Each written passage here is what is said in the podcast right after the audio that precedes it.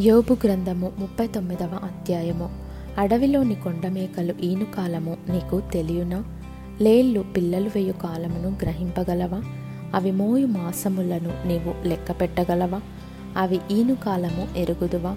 అవి వంగి తమ పిల్లలను కనును తమ పిల్లలను వేయును. వాటి పిల్లలు పుష్టి కలిగి ఎడారిలో పెరుగును. అవి తల్లులను విడిచిపోయి వాటి యొద్దకు తిరిగి రావు. అడవిగాడిదను స్వేచ్ఛగా పోనిచ్చిన వాడెవడు? అడవిగాడిద కట్లను విప్పిన వాడెవడు? నేను అరణ్యమును దానికి ఇల్లుగాను ఉప్పు పర్రెను దానికి నివాస స్థలముగాను నియమించి తిని పట్టణపు కోలాహలమును అది తిరస్కరించును. తోలువాని కేకలను అది వినదు. పర్వతముల పంక్తియే దానికి మేత భూమి ప్రతి విధమైన పచ్చని మొలకను అది వెదక్కుకొనును గురుపోతు నీకు లోబడుటకు సమ్మతించున? అది నీ శాలలో నిలుచున. పగ్గము వేసి గురుపోతును నాగటి చాలులో కట్టగలవా? అది నీ చేత తోలబడి లోయలను చెదరము చేయున. దాని బలము గొప్పదని దాన్ని నమ్ముదువా? దానికి నీ పని అప్పగించదవా? అది నీ ధాన్యమును ఇంటికి తెచ్చి నీ కళ్ళమందున్న ధాన్యమును కూర్చునని దాన్ని నమ్ముదువా?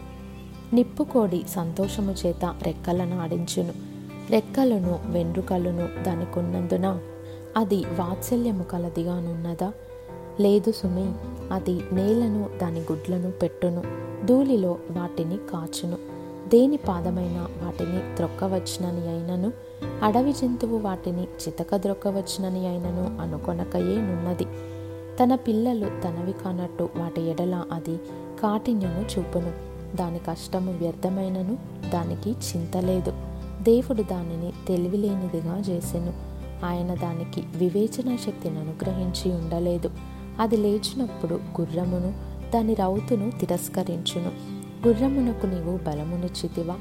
జూలు వెంట్రుకలతో దాని మెడను కప్పితివా? మిడత వలె అది గంతులు వేయునట్లు చేయుదువా? దాని నాసికారంధ్రధ్వని భీకరము. మైదానంలో అది కాలు దువ్వి తన బలమును బట్టి సంతోషించును.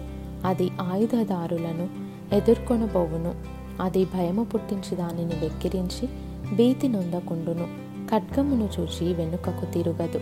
అంబుల పొదియు తలతలలాడు ఈటెలును బల్లెమును దానిమీద గలగలలాడించబడినప్పుడు ఉద్దండ కోపముతో అది బహుగా పరుగులెత్తును.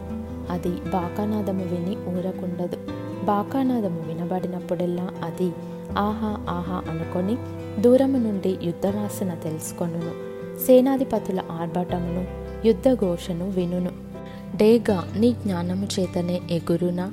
అది నీ ఆజ్ఞ వలననే తన రెక్కలో దక్షిణ దిక్కునకు చాచున? పక్షిరాజు నీ ఆజ్ఞకు లోబడి ఆకాశ వీధికెక్కున? తన గూడు ఎత్తైన చోటను కట్టుకొనున? అది రాతి కొండ మీద నివసించును. కొండపేటు మీదను ఎవరును ఎక్కజాలని ఎత్తు చోటను గూడు కట్టుకొనును. అక్కడ నుండి తన ఎరను వెదకును. దాని కన్నులు దానిని దూరము నుండి కనిపెట్టును. దాని పిల్లలు రక్తము పీల్చును. హతులైన వారు ఎక్కడ నుందురో అక్కడనే అది యుండును